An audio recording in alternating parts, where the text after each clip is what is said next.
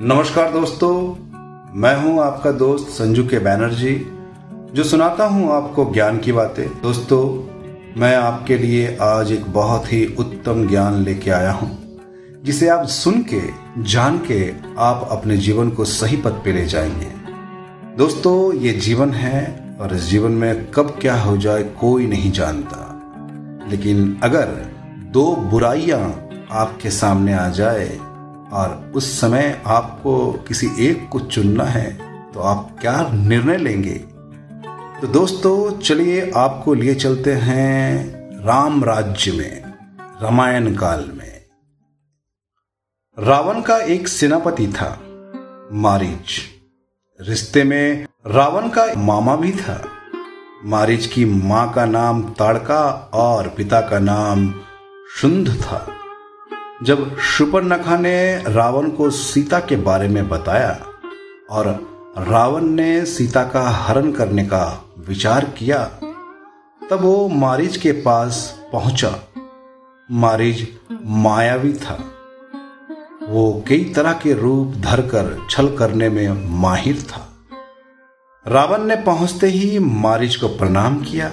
मारिज समझ गया कि आज कुछ बड़ा ही विकट संकट आने वाला है, क्योंकि नीच लोग बिना किसी स्वार्थ के इतना नहीं झुकते। मारिज ने रावण का आने का कारण पूछा। रावण ने बताया कि वो दंड कारण्य की पंचवटी से सीता का हरण करना चाहता है। इसके लिए राम को वहाँ से कुछ समय के लिए वहाँ से बहुत दूर ले जाना ज़रूरी था। रावण ने मारिच से कहा कि आप स्वर्ण मर्ग बनकर पंचवटी चलिए। सीता आपको देखकर पकड़ने के लिए ललाहित होगी। वो राम को आपके पीछे जाने के लिए कहेगी। राम को आप उनकी कुटिया से दूर ले जाइएगा, तभी मैं सीता का हरण कर लूँगा। मारिज ने रावण को समझाया कि राम से दुश्मनी करना ठीक नहीं होगा। विश्वमित्र के यज्ञ को भंग करते समय मुझे राम ने सिर्फ़ एक तिनके का बाण मारा था और मैं समुद्र के इस पार आकर गिरा था। राम दिव्य पुरुष भगवान विष्णु के अवतार हैं। रावण नहीं माना। उसने मारिज से कहा कि अगर तुम मेरा कहना नहीं मानते हो तो मैं इसी क्षण तुम्हारा वध कर दूँगा। मारिज ने सोचा कि अगर मैं स्वर्ण मर्ग बनकर रावण का साथ नहीं देता हूँ तो ये मुझे इसी समय मार देगा।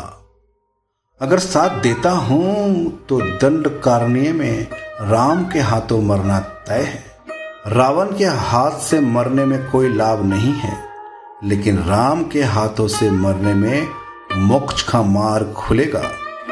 ये सोचकर मारिज स्वर्ण मर्ग बनकर पंचवटी में जाने के लिए तैयार हो गया और बाद में राम के हाथों मारा गया। अब जानते हैं ज्ञान की बातें। कभी कभी हमारे सामने ऐसी स्थिति बन जाती है कि दो बुराइयों में से किसी एक को चुनना होता है। हमें दोनों बुराइयों के बारे में गंभीरता से विचार कर उसको चुन लेना चाहिए, जिसके अंत में कोई अच्छाई छिपी होती है, जिससे हमारा जीवन उद्धार हो जाए।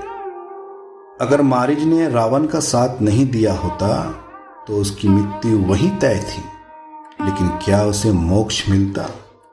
नहीं मिलता। मारिज ने सोचा, अगर मैं राम के हाथों मारा जाऊँ तो मुझे तो मोक्ष मिल जाएगा।